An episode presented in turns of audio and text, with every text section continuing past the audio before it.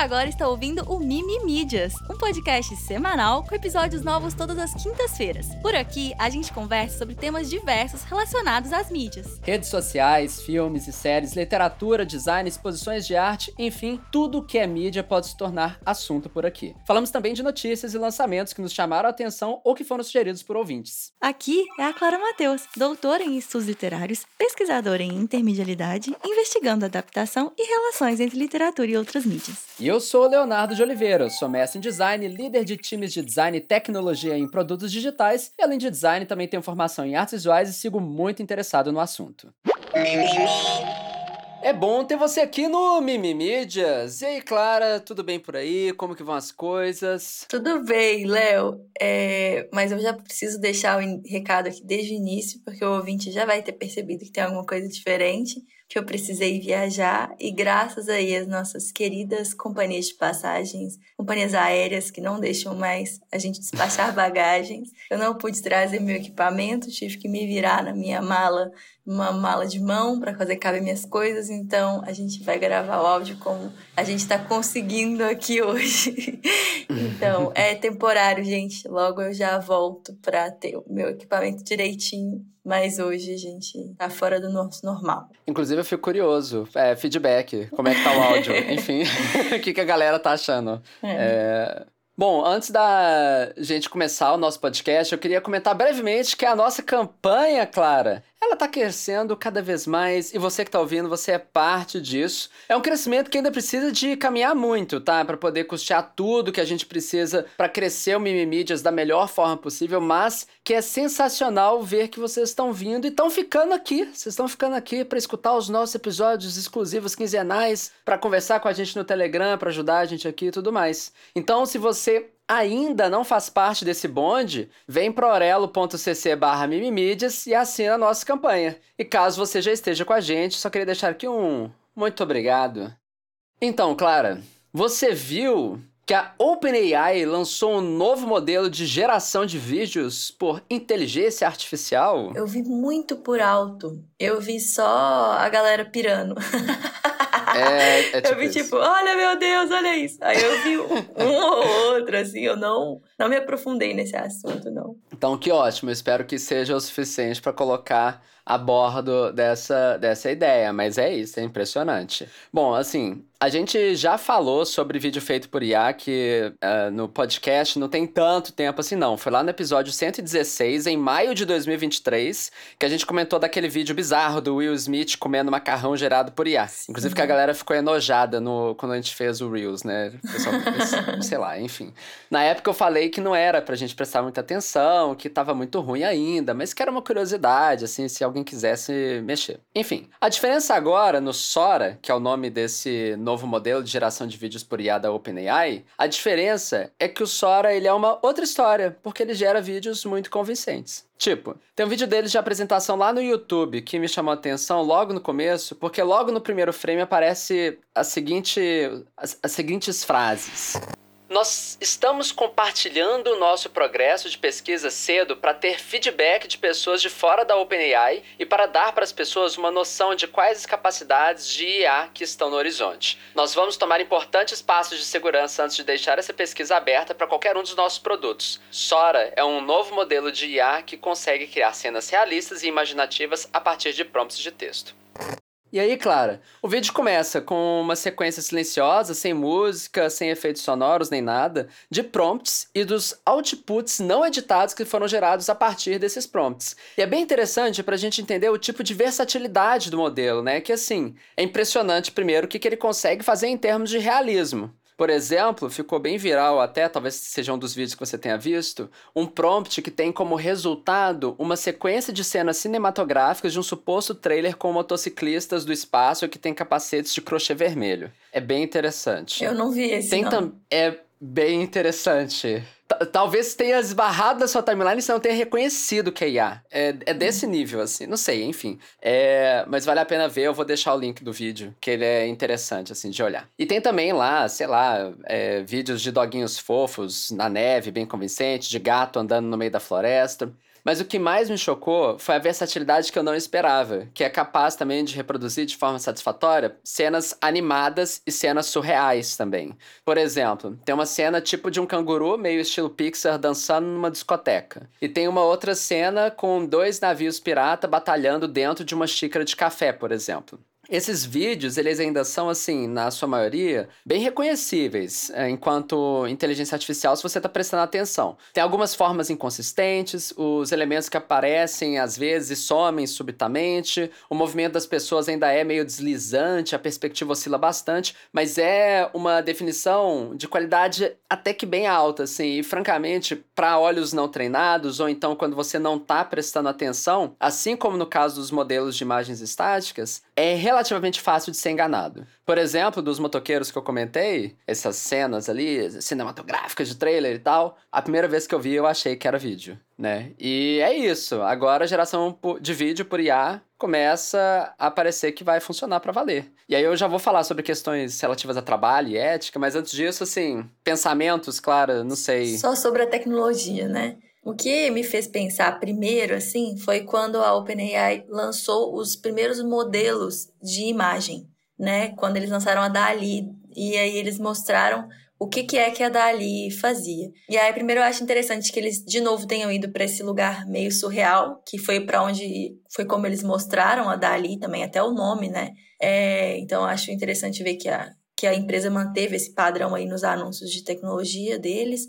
É, mas que eu acho que o, que eu, o que me faz pensar é que quando saiu as imagens dali, muita gente teve o pé atrás. Tipo, será mesmo que eles estão fazendo isso? Como que a gente pode confiar nessa empresa, né? De que eles realmente estão gerando essas imagens? E aí, quando lançou, era realmente o que eles tinham mostrado, que eles estavam fazendo. Então, meio que eles já têm. É, a gente não desconfia mais tanto porque eles já fizeram isso, eles já foram muito desconfiados e agora meio que eles. Como se eles tivessem lastro, né? Pra, uhum. Pra fazer esse tipo de anúncio, assim. Então, deixa. Acho que deixa ainda mais chocante, sabe? É, na época das imagens da Dali, a gente houve um susto, houve um burburinho, mas muita desconfiança. Aí agora é só o susto, sem a desconfiança tanto, né? Exatamente. E também, só trazendo, né, o Sora ainda não está disponível para o público, Sim. né? É, e nem para acesso, assim, que nem a Dali eu acho que dava até para você pedir um mas acesso foi depois. Foi bem depois. É, um pouco depois, é, é. Mas é isso. E aí a gente fica pensando, né? Nossa, quando for lançar, nossa, daqui a um ano, como é que vai ser? A gente vai extrapolando essa, essas ideias. Daí, assim, falando sobre as aplicações, né? Como que daria para usar essa ferramenta a partir de como é proposto pela OpenAI? Tipo, é, o uso do Sora, para além da geração de vídeos inéditos, entre aspas, né? Ele pode incluir também alongar vídeos pré-existentes, Sora também consegue criar vídeo a partir de imagens estáticas ou completar frames de um vídeo anterior, que eu imagino que pode ser usado para geração de câmera lenta ou animação a partir só de alguns keyframes, sem a necessidade de uma pessoa que faça os in-betweens, que são os frames entre os principais movimentos de uma animação. Sim. Enfim, eu consigo imaginar essa. Eles não comentam disso, mas foi para onde minha cabeça foi, assim. Na página de descrições técnicas, em que eles abordam um pouco mais das limitações e usos mais diversos e extremos, eles falam de um caso de mudança de cenário de um vídeo existente, o que comenta um pouco sobre o uso potencial na indústria de efeitos especiais, por exemplo. Nas páginas lá, também eles comentam sobre o propósito do Sora como uma forma promissora de simular o mundo físico e digital, bem como os objetos e pessoas que nele habitam. Daí eu imagino que essa é uma questão que pode ser levada para games, mas também para VR no futuro, né? A ideia deles talvez paira um pouco por aí. E tudo isso é muito preocupante, né? Porque tanto para o trabalho de pessoas criativas quanto para o mau uso gera, gerando né, vídeos problemáticos. E aí, dentre as medidas de segurança, eles falam que entregaram o modelo para teste por usuários que são especialistas em explorar e encontrar abusos na ferramenta, além de comentarem sobre possíveis estratégias de reconhecimento e identificação por metadados dos vídeos que foram criados pelo Sora. Eles também colocaram grupos de artistas, designers e outras pessoas da indústria criativa para explorar maiores usos dentro desse contexto de criação. E na página do modelo, eles também colocam, entre aspas, né, que o Sora, ele deve rejeitar inputs de texto que são violações de política de uso, como demandas por violência extrema, conteúdo sexual, imagens de ódio, semelhança com celebridades ou de propriedade intelectual de terceiros. Só que assim, Clara, Com que chance, né? Que eles mesmos demonstraram a reprodução de trechos de gameplay de Minecraft na página deles, como um exemplo de uso de ambientes digitais. E além disso, a gente sabe como é que é relativamente fácil, como dá para encontrar maneiras de explorar esses modelos para eles fazerem justamente o que, que eles são desenhados para não fazer. E aí, lá nas demonstrações deles, tem uma marca d'água no canto lá, mas enfim, marca d'água tanto faz, né? Acho que isso nem é relevante no, na questão. É isso, questões éticas, embates. É, Léo, sobre a questão do impacto na indústria, uma coisa que eu acho muito importante falar é, é sobre a quantidade de gente e de profissionais né, envolvidos na criação de vídeo, na produção de vídeo. O tanto que a gente começa a impactar ainda mais gente, ainda mais categorias, porque com as imagens, né? A gente já tem os artistas visuais, os ilustradores, muito vocais, né, sobre o impacto na vida, mas muitas vezes, né, quase todas as vezes que a gente vai falar de gerar uma pintura, gerar um desenho, mas a gente está falando de uma pessoa trabalhando que perde seu trabalho, perde sua família, que claramente é uma tragédia, né, um desastre. Enfim, é, mas quando a gente está pensando em vídeo, é ainda mais gente envolvida. Tem quem vai iluminar, né, que não é de uma equipe inteira que vai fazer iluminação, e aí tem captação de áudio, e aí tem as pessoas vão fazer câmera, e aí tem a, toda a galera da cinegrafia que vai dirigir a, as câmeras. Enfim, gente, é muita gente. É, não dá pra listar, é muita gente. Pensa nos créditos de um filme quando você sai do cinema. Tá vendo aqueles nomes todos ali, sabe? Além das pessoas em frente às câmeras, né? Atores, os diretores dos atores. Enfim, gente, pelo amor de Deus, sabe? Então, aí é isso começa a cada vez mais é, ficar meio terrível mesmo, sabe? E o que eu fico pensando de novo é isso. Esse é um trabalho que a gente pensa, nossa, não, a gente precisava de robô fazer, sabe? As pessoas não gostam de fazer, não é um trabalho que, sabe? Porque não é, sabe? É um trabalho artístico, é um trabalho criativo. As pessoas que mexem com cinema são pessoas, muitas vezes, por mais que seja uma, já seja uma carreira difícil, são pessoas que normalmente se realizam nisso. Não é um trabalho que seres humanos não querem fazer, muito pelo contrário. Então, assim, eu, eu sempre fico muito é isso, muito num porquê, sabe? Tipo, não, não é pensando na humanidade, é pensando em alguns poucos capitalistas que vão lucrar mais e, e não sobre o que, que é que os seres humanos gostam de fazer, o que, que não gostam, que tipo de trabalho é perigoso, que tipo de trabalho, enfim, né, violento os corpos, enfim, é, eu fico, fico mal, fico mal. É, é meio doideira, assim. Uh, quando a gente olha para a geração de imagens por IA, né? E agora em vídeo por IA, o que, que a gente chega é um pouco falando sobre o quão genérico ainda é. E, por exemplo, é muito, parece muito stock foto, sabe? Uhum. Só que stock vídeo. As Sim. coisas que são geradas agora, assim. O que já é uma galera. É, o que ué. já é uma galera que vai. Que muita vai, gente assim, ganha vida com isso. É, muita gente é. ganha vida fazendo, fazendo stock vídeo. Enfim. É. Ainda tem coisas que essas plataformas não são capazes de fazer ou não fazem tão bem, né? Beleza, tem a reprodução surrealista lá, piratas batalhando numa xícara de café, beleza. Mas quando é muito específico, ainda essas ferramentas não são capazes ainda de fazer o trabalho que uma pessoa criativa é capaz de gerar. Mas é preocupante, né? Não deixa de ser. E a gente tem que pensar assim. Eu não tinha me preparado especificamente para essa questão que vou trazer agora, mas a organização que, que aconteceu a partir das greves das pessoas criadoras lá de Hollywood, especificamente, que tem a ver com essa reivindicação de não uso de IA pelos grandes estúdios, por exemplo. E como que a gente talvez, não sei, né, pensar sobre organização especificamente, também pensar sobre a tecnologia que a gente consome. É muito complexo, assim, é, a questão toda. E aí, só para fechar, eu queria trazer um outro ponto, assim, porque eu não consegui deixar de trazer, assim, que Teve. Eu fiquei pensando, Clara, num outro podcast que a gente gravou aqui há muito tempo, eu não consegui encontrar qual era o episódio, assim. Mas a gente falou sobre o assunto de IAs generativas e especificamente de um gerador de imagens hoje extremamente defasado, mas que gerava imagens bizarras. E eu tinha visto isso no meu Twitter. Que uma coisa que eu acho que me incomoda também, a nível pessoal imediato, é a seguinte viagem, presta atenção. Eu tenho a sensação de que essas imagens, elas começam meio a hackear a nossa cabeça e encher os nossos olhos de lixo. Lixo que não corresponde à realidade como ela é, meio que fabricando um pouco memórias e formatos do mundo. E eu tô falando assim, formato mesmo, sabe? Tipo a forma, como que uma pessoa é, a ordem das coisas. Como que é uma construção de um lugar específico. Como que é um animal que está sendo retratado. Vai trazendo lixo dessas, dessas questões, ruído sobre isso tudo. E eu, claro, eu sou uma pessoa que aprende muito de forma visual. O formato das coisas é muito importante para mim. Daí, de repente, vai ter uma imagem histórica de época da corrida do ouro, lá do Velho Oeste, que eu vou ver e eu vou acreditar. Só que, na verdade, é o conteúdo impreciso de uma IA. Ou então eu vou ver uma cena panorâmica de uma cidade ou de outro elemento lindo da natureza, que eles mostram lá uma geração do Big Sur, que são umas montanhas. Aí essa imagem errada vai ficar impressa na minha cabeça, sendo que ela simplesmente não corresponde à realidade. Que as, as imagens, assim, Clara, eu, eu,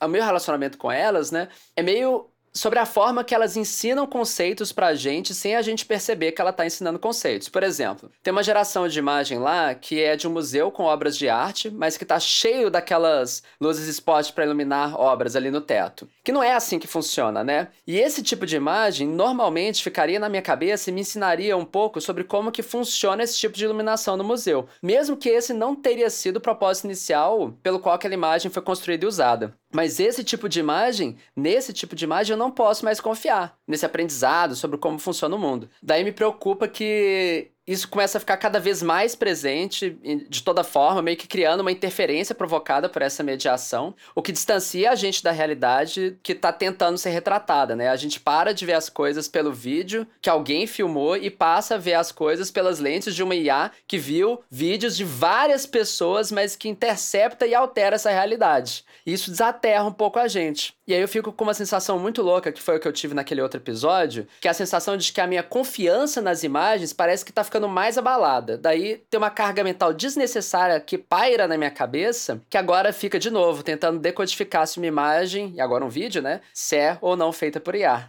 Então, o consumo desse tipo de imagem parece que, sei lá, meu cérebro vai ficando mais pesado, assim. Eu não sei explicar. Faz sentido um pouco? Faz, faz muito. Eu acho que realmente vai gerando uma expectativa, no sentido de que vai construindo na nossa cabeça ideias sobre o mundo. E eu fico pensando especialmente nas imagens sobre a natureza, que já tem muito isso, assim. Tá, a gente tá falando como, ah, agora vai ter vídeo. Não, assim. É, agora vai ter ferramentas específicas, com ainda mais tecnologia e tudo mais. Mas vídeo de, de lugares e ambientes com inteligência artificial, eles já estão inundando o Instagram, assim. Tem milhares de cenas de natureza, de casas maravilhosas, de cenários incríveis que são já feitos através de inteligência artificial. Inclusive, eu vi esses dias, Léo, uma pessoa comentando o Facebook e uma questão geracional, assim. Como as pessoas mais velhas, que a maior parte das pessoas que ficou no Facebook, né, é, elas não têm o letramento para imagem gerada por inteligência artificial que pessoas mais novas normalmente têm, assim, generalizando, né, gente, claro. Mas assim, e que isso faz com que o Facebook hoje em dia, grande parte das coisas que você vai vendo assim são tipo casas absurdamente geradas por inteligência artificial que não fazem o menor sentido, que misturam vários biomas, várias coisas, umas construções que não fazem lógica, arquitetura, e todo mundo, nossa, que lindo, que absurdo, que maravilhoso, que incrível. Sabe assim, vários e vários e vários e vários e vários, tipo um mar de, de imagem, porque como essas imagens não competem com mundo real, né? Elas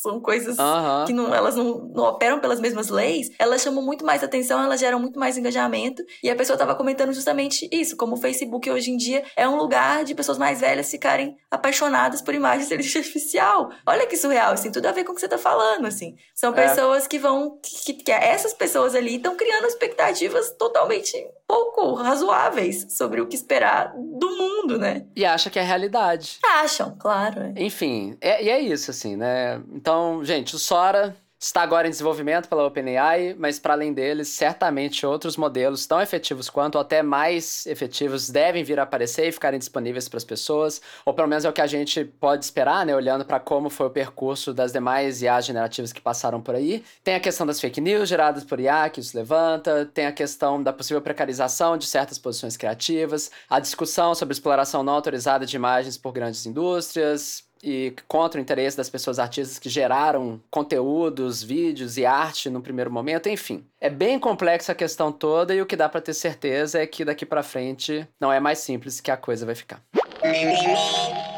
Léo, você viu a capa da Veja, né? Não preciso nem falar de que capa eu tô falando. Eu vi, eu vi. Então, vamos descrever para quem ainda não viu. É um homem branco, de olhos azuis e de cabelo curto, bastante enfurecido, com o rosto dele todo enrugado, ele tá gritando e apontando o dedo para quem tá vendo a capa. Daí ele tem vários botões pregados na camiseta branca dele. É, e aí, assim, tem o punho erguido, né? Símbolo de resistência, usado por marxistas, mas também muito usado pelo movimento negro. A bandeira da Palestina, tem um símbolo do feminismo. Tem quatro, quatro botões que fazem referência ao movimento LGBTQIA+, todos eles com bandeira arco-íris, né? É, um botão em referência à luta anticapitalista e um deles que faz referência à gordofobia. No braço, esse cara tem uma tatuagem daquele símbolo de paz de amor, aquele bem hippie, anos 70. E o texto da capa convida para a reportagem e diz o seguinte: O exagero da patrulha. Em nome do louvável propósito de banir o preconceito da sociedade, a turma que abraça a cartilha do politicamente correto sem limites, ou woke, acaba por reproduzir a intolerância que diz combater. E aí o fundo da foto, claro, vermelho. E aí, Leão, me diz, o que, que você acha da mensagem da capa? Sobre os aspectos técnicos a gente vai conversar depois. Ah! eu não sei como é que começa. Me incomoda muito. Eu acho, assim, feio. Acho feio. É, primeira coisa. Feio a mensagem, feio a forma que a mensagem é passada e feio o resultado técnico. É. Ai, acho, não sei, acho errado. Tudo errado, sei lá. A mensagem, péssimo, péssimo. Gente, são hum. coisas, assim, que a gente tem que discutir em sociedade, desculpa, né? Questão LGBTQIAPN+, a questão de gênero, questão racial, capitalista, tudo isso a gente tem que discutir, gente. Uai, não entendo. Sei lá. O motivo que me fez pensar que valia muito a pena trazer essa capa é porque ela me faz pensar em 2017. O hum. Mídias nasceu em 2017. E naquela época, leitores da Veja e afins, eles não iam chamar a esquerda de intolerante. A esquerda era mimizenta. Pelo mesmo motivo, okay. porque reclamava, né? Tudo que questionava qualquer uma das opressões relacionada aos botões aí e outras era mimimi. Né? E o nome Mimídias vem disso, gente, de abraçar a ideia, né, de que tá cheio de coisa péssima por aí, que a gente tá disposto a reclamar, a gente tá disposto a questionar, apontar incongruência, apontar discurso violento e tudo mais. Vem, vem daí a questão toda. Mas eu não sei você, Léo, de uns tempos para cá, Acho que já tem pelo menos uns dois anos, uns três anos que, que isso fica em algum lugar da minha cabeça, que o, no, o nome do nosso projeto, ele é muito marcado pela história dessa guerra de narrativa, né, no, no nosso país e que ele ficou muito com o nome da época em que ele foi criado. Porque não se fala mais em mimimi. Não sei se você reparou. É, fala. Acho que escuto menos. Ainda é, escuto, mas escuto menos, assim. É, é, eu acho que não, não é uma coisa mais que, que tá aí, né? Uhum. O meme do, do menininho, né, lá de 2016, fim de 2016, que era aquele menininho reclamando, mimimi e tudo mais. Eu acho que grande parte dos nossos ouvintes, Léo, nem sabe de que meme que eu tô falando. Sabe? Nisibe de Kimini Fellini. É esse? é esse. Mas lógico que você sabe, lógico que os ouvintes da nossa cidade sabem, mas a gente tem ouvintes mais novos, que eu acho que eles nem sabem. Então, você acha que faz sentido o que eu tô falando? Como teve essa mudança na é, cultura? Sim, naturalmente, né? Eu, eu, é engraçado que eu nem imaginaria na época, mas é evidente que isso ia acontecer, é. né? Pô, 2017 já fazem sete anos. Exato. E assim, o que a Veja está propondo, na verdade, é um revival, né? Do reclamar de quem reclama, né? Okay. Só que eles querem deixar o Mimimídias relevante de novo, sabe? A gente... o nosso nome de novo fazendo sentido. Obrigada, Veja. Mas assim, agora a, a esquerda não faz mimimi, né? A esquerda agora é agressiva, ela é intolerante. E é uma baita mudança de discurso. É um, é um posicionamento muito diferente, assim, né? É, é depois aquelas pessoas que estão né, se defendendo ali, que são tidas como pequenas, né? Quase que nesse lugar do infantil. Agora não, agora tá nesse lugar de ameaça, né? E eu preciso confessar que eu gosto que eles se sintam ameaçados. Eu acho um retrato mais interessante. Faz sentido pra você? Eu acho que é sinal que tá dando certo, né? né? Porque tá incomodando. E, de fato, assim, o, o, propósito é incomodar, porque é mudar, né? É lógico. É, é, é esperado. Então, interessante essa leitura, faz sentido. E aí tem outra coisa que eu quero comentar, é quem eles escolhem para representar isso, né? Um homem branco de olho azul. Tipo assim, e ele não é branco tipo eu e você, ele é branco gringo, Uhum. magro e de cabelo curto. Essa é a cara do militante de esquerda e da patrulha ideológica para você? Não, e outra coisa, eu, eu, você falou de cabelo curto, quando eu bato o olho, pelo letreiro tá no cabelo, justamente, eu vejo um homem careca. Careca, pois é. E, e assim, por que, que você acha que eles escolhem esse cara? Se esse cara não é de jeito nenhum a cara da militância da esquerda.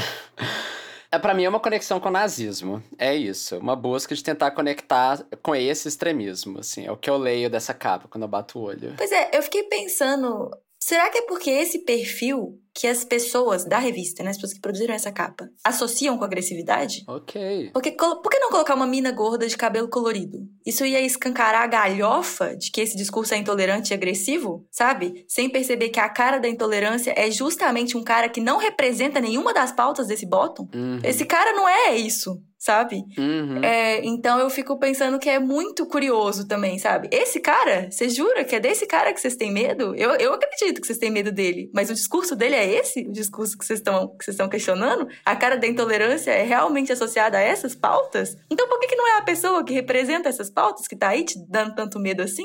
Enfim. Aí, Léo, acho que vamos falar então em termos de design, em termos estéticos aí dessa capa. Posso passar o microfone pra você? Eu tenho certeza que você não tá se aguentando mais.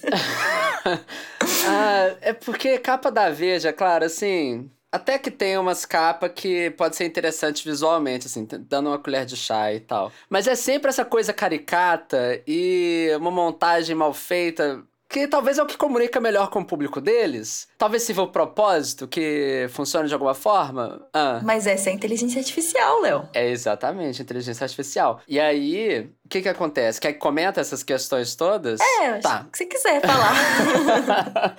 é, os comentários são, né? Tipo, a mão tem seis dedos. Se, você bate o olho, você já vê ali, né?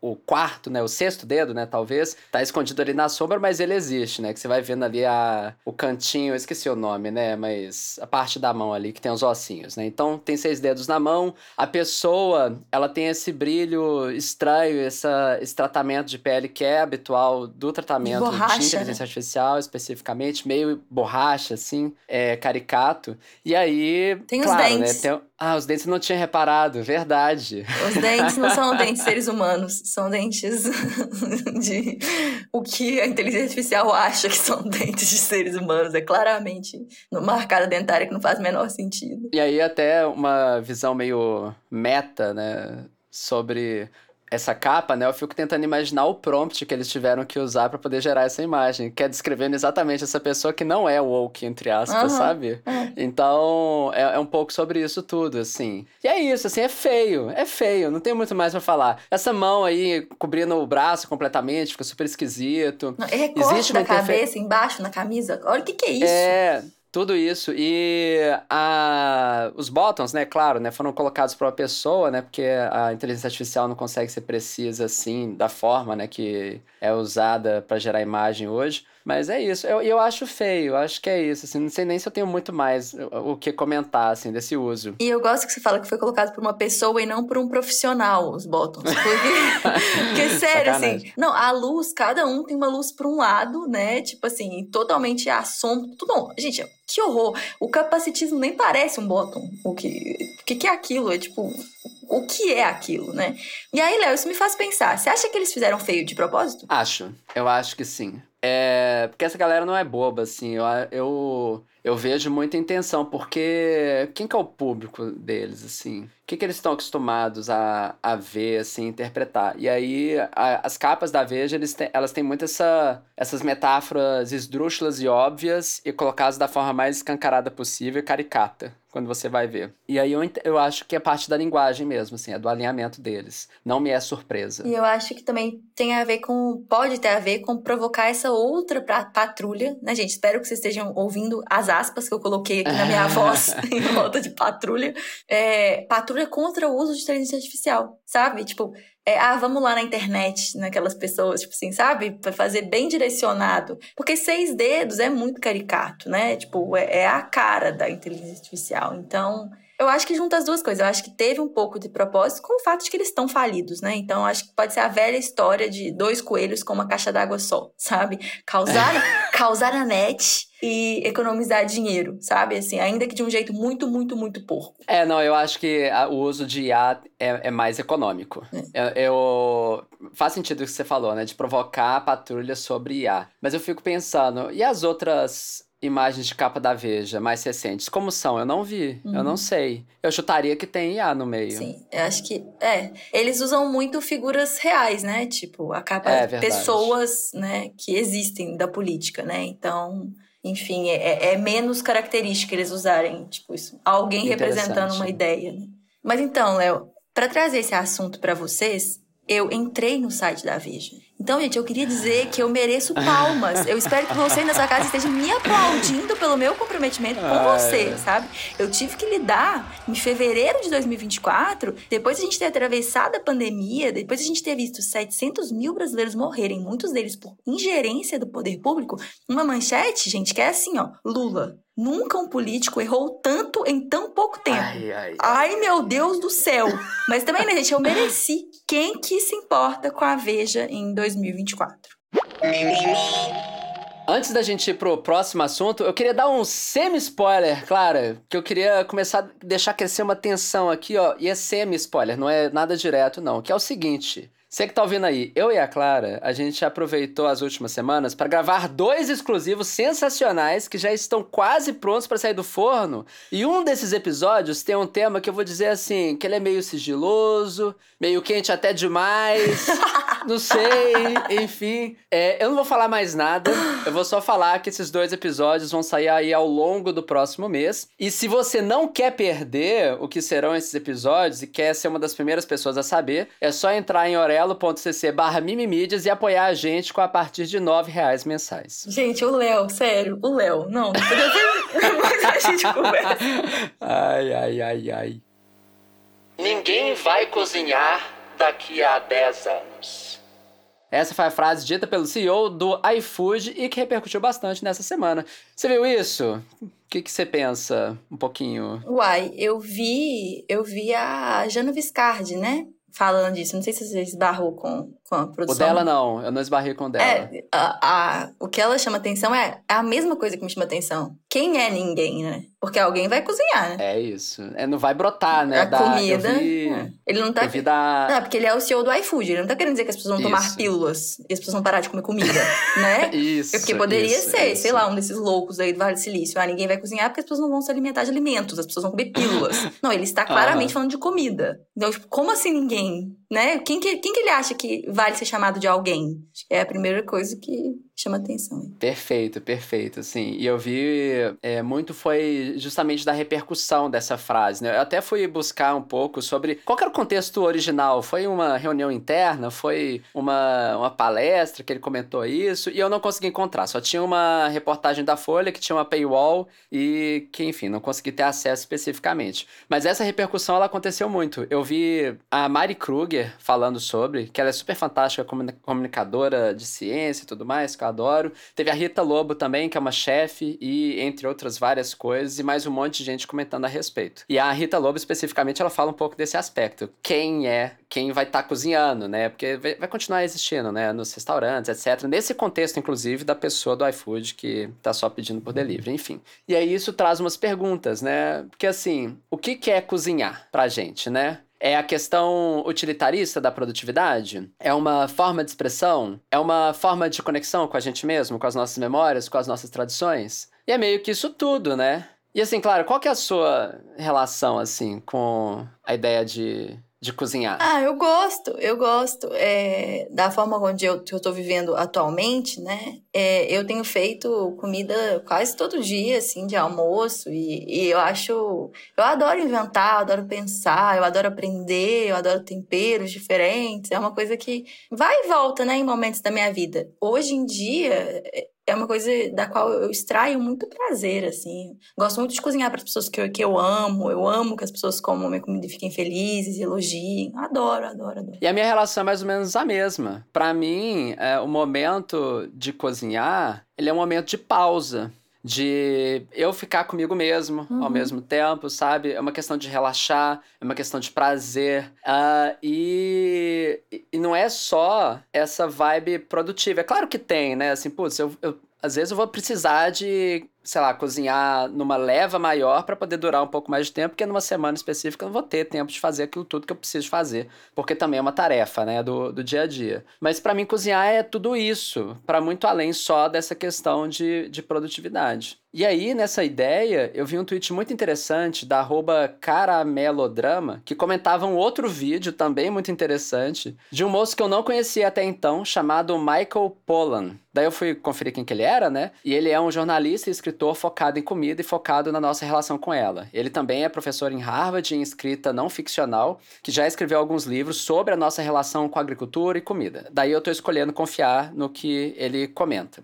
Enfim, a base do vídeo desse moço é na ideia de que a prática de se cozinhar em casa teria sido deliberadamente desmontada, no pior sentido possível da palavra, pela indústria da comida, que teria, a partir dos anos 70, promovido uma cultura de take-out de comida e de comida fora de casa como um sinônimo de poder e liberação, colocando que as nossas vidas são importantes demais e nosso tempo valioso demais para a gente se ocupar cozinhando, reforçando essa ideia de que estar ocupado seria sinônimo de valor na nossa sociedade. Com isso, avançando a ideia de que quem cozinha por conta própria e em casa é uma pessoa perdedora e que quem pode ter o luxo da comida de fora é quem daria o devido valor ao próprio tempo. E tudo isso veiculado por meio de publicidades bem diretas, desde a época ali dos anos 70, que ele comenta, né, no público estadunidense. Especificamente, ele comenta de uma propaganda que é do KFC, mostrando um balde de frango frito escrito em cima dele as seguintes palavras: Liberdade feminina. Ah, ou era, na verdade, libertação para as mulheres, ou alguma coisa nesse sentido. E eu acho interessante e muito doida essa abordagem, porque é um argumento convincente, no sentido de que ainda há né, essa distribuição desigual do trabalho doméstico, e é uma frase que vai impactar toda a sociedade que cozinha, né, independentemente de gênero, e que vai associar a ideia de não cozinhar como a coisa mais progressista a se fazer. É uma inversão e uma recolocação dessas ideias e valores. Ao mesmo tempo, nesse mesmo vídeo, ele ainda aponta para a ideia de que o declínio da cozinha em casa estaria associado com o aumento de taxas de obesidade e questões afins. Nisso, aí eu ia comentar justamente desse outro vídeo, vídeo da Rita Lobo, né, que fala da mesma coisa, sobre como que cozinhar não deveria ter essa carga indesejável, sobre como a ideia de ter alguém fazendo comida para mim tem uma raiz da escravidão e desse racismo estrutural no Brasil, e falando que cozinha deveria ser apropriado pela gente enquanto parte desse nosso fazer e cuidado com, conosco, né, e com as outras pessoas. E essa ideia de como a gente é comunicado dessa ideologia do estar ocupado e dessas cargas conservadoras sobre raça e gênero nesse tipo de afirmação, que é o que eu sinto quando o CEO do iFood fala que em 10 anos ninguém mais vai cozinhar, né? Então, é, é muito surreal pensar esse tanto de mensagem que é vinculado nessa frase, assim, tão, tão pequena, né, no final das contas. Problemático, né? Nossa, demais, meu Deus do céu. é, mas me lembra muito o que a gente conversou agora, falando do Vision Pro, né? Do, do, do óculos da Apple, né? Essa ideia de, tipo uhum. assim, enquanto você dirige pro trabalho, você tem que estar tá trabalhando. É. Enquanto você tá no metrô, você tem que estar tá trabalhando. E aí chega, você chega em casa e você vai na sala, sabe? Tipo, essa, essa ideia de otimizar todo o seu tempo, sabe? Trabalhar enquanto você trabalha, sabe? Tipo assim, todo o tempo ali você tem que estar tá produzindo, você tem que estar tá rendendo, você tem que estar, tá, sabe? Tipo, é, é uhum. é essa mesma ideologia, né? Né? A ideologia de que não, cozinhar é perda de tempo. Perda de tempo para quem? Sério, é pra quê? Pra você? Porque você tem, tipo, uma única vida. Então, abra um parêntese aqui. As pessoas estavam reclamando muito que janeiro tava longo. Que janeiro uhum. tava um mês que não acabava nunca. E é muito interessante, eu tava conversando com a minha psicóloga sobre isso, o tanto que janeiro é justamente o mês que a gente mais tem férias. Que a gente trabalha menos dias úteis, né? Então, aí fica, especialmente aqui no Brasil, que tem essa cultura muito, ah, depois do carnaval que as coisas acontecem. Olha como é louco pensar que nesse momento em que as pessoas, tipicamente, elas estão produzindo menos, elas estão reclamando que o tempo esteja demorando a passar. Gente, vocês estão com pressa pra quê? Tipo, a pressa é, é para acontecer o quê, sabe? Aí teve muita coisa, ah, não, mas é porque acabou o dinheiro, as pessoas estão com pressa pro mês acabar, porque elas vão receber no mês que vem. Mas ainda assim é o tipo de coisa que, que vale a gente questionar, mesmo fazendo esse recorte, que é obviamente muito relevante, né? É, é muito doido pensar no, nessa. Como esse mês, né? Que aí todo mundo lá, ah, não, é fevereiro agora voou, fevereiro passou. É lógico, as pessoas voltaram pro trabalho, né? O ritmo das ah. coisas acelerou. E aí, enfim, eu fico pensando muito sobre isso, assim, que a gente tem. A nossa relação com o trabalho de achar que o único tempo que conta é o tempo em que você está produzindo riqueza, sabe? É muito, muito doida essa lógica, sabe? De tipo, o que que vale, sabe? O que que é tempo que vale, o que é tempo que não vale, enfim. E como essa lógica, ela, de maneira muito perversa, ataca a gente de todos os lados, Todos né? os De repente lados. veio pela comida. Não, e é muito doido, porque a gente tem uma vida.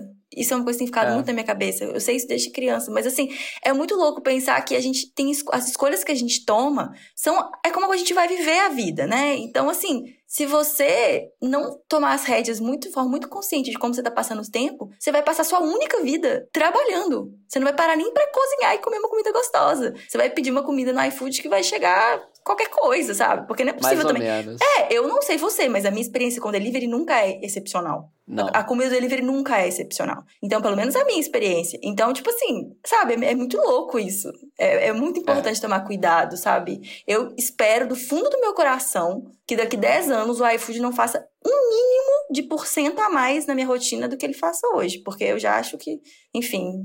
É, delivery tem um papel similar de nessa relação, né, de ocupação de telas. Eu não quero estar mais no celular, eu não quero Exato. ter mais delivery na minha vida. E não é só porque é caro, porque é caro, né? Mas é porque é, é, é gostoso você fazer comida. lógico. comida Não, e ir no dia. restaurante, né, Léo? Ir no restaurante. Aí sim, no é. restaurante, aí a gente come comida excepcional, é realmente foda. Mas assim, É. o mesmo restaurante, a comida dele de delivery, a comida dele que você vai comer no restaurante, não- normalmente não se compara. É, tipo, milhões de É. vezes mais gostoso. Porque aí é quente, aí é bem acomodado, aí é servido de um jeito certo, né? Você tá no lugar, você tá ali pra comer. Enfim, gente.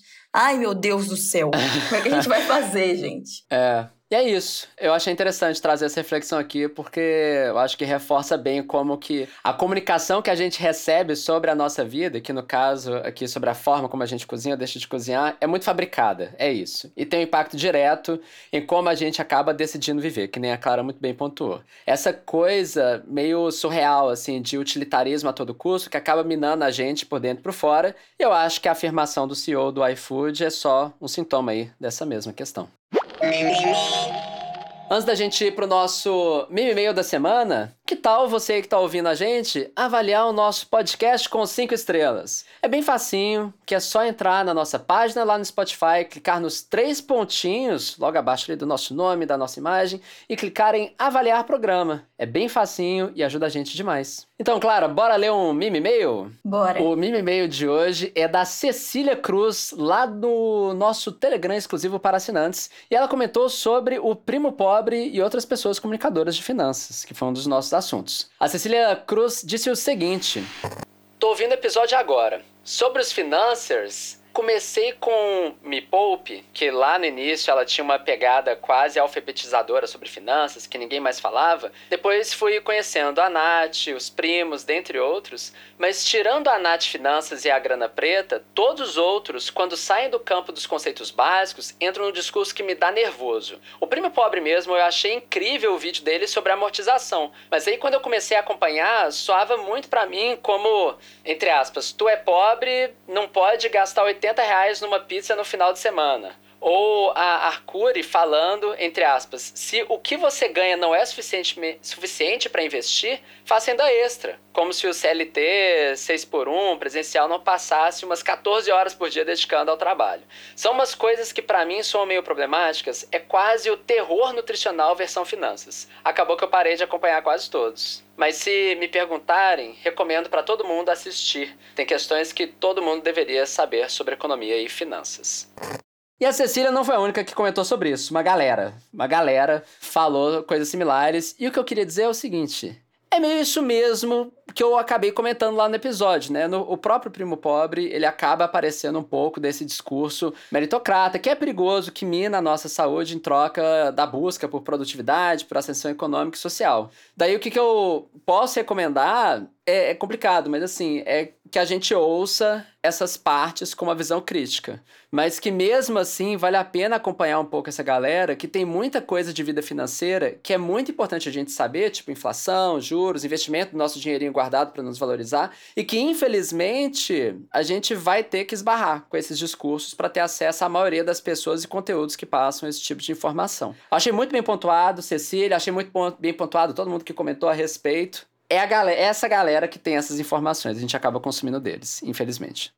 Esse episódio é um oferecimento das nossas queridas pessoas apoiadoras, e aqui vai o nosso agradecimento nominal para quem apoia a gente com 39 ou mais reais mensais. Então, um muito obrigado para Carlos Henrique de Andrade Braz, Francisco Manuel, Vitor Carvalho, Vitor Fernandes Neiva, Felipe Reis, Kaique Antonelli Maurano, Ângelos Paixão, Mário Sérgio Firmo Silva, Raul Barros de Luna, Gabriel Nemer Neves, Daniel Lemos de Moraes, Cisara Nogueira, Caio Augusto Cunha Volpato, Carlos Eduardo Barros, Bárbara Biondini, muito obrigado de coração.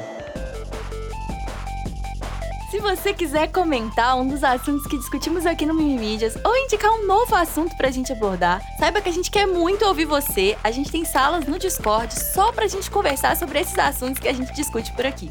Você pode entrar para nossa comunidade e trocar ideia com a gente em discord.mimimídias.com. O Mimimídias só é possível graças às pessoas maravilhosas que apoiam o nosso projeto no Orelo e no Catarse. Então vem você também conhecer a nossa campanha em orelo.cc barra mimimídias e catarse.me barra mimimídias. Quem apoia o projeto tem acesso a todos os episódios exclusivos que a gente já gravou e novos episódios exclusivos todos os meses. Esse episódio do Mimimídias foi editado pelo incrível Tanekoshima. A gente fica por aqui, você pode continuar nos acompanhando nas nossas redes sociais. Toda semana a gente tem postado vídeos curtos no TikTok e no Instagram em arroba canal Mimimídias. Você me encontra no Instagram e no TikTok em arroba claramateus underline e no Twitter, arroba claramateus. E no TikTok e no Twitter você me encontra também em arroba leo underline BOS e no Instagram eu sou arroba leonardo underline BOS. Tchau! Tchau! Tchau!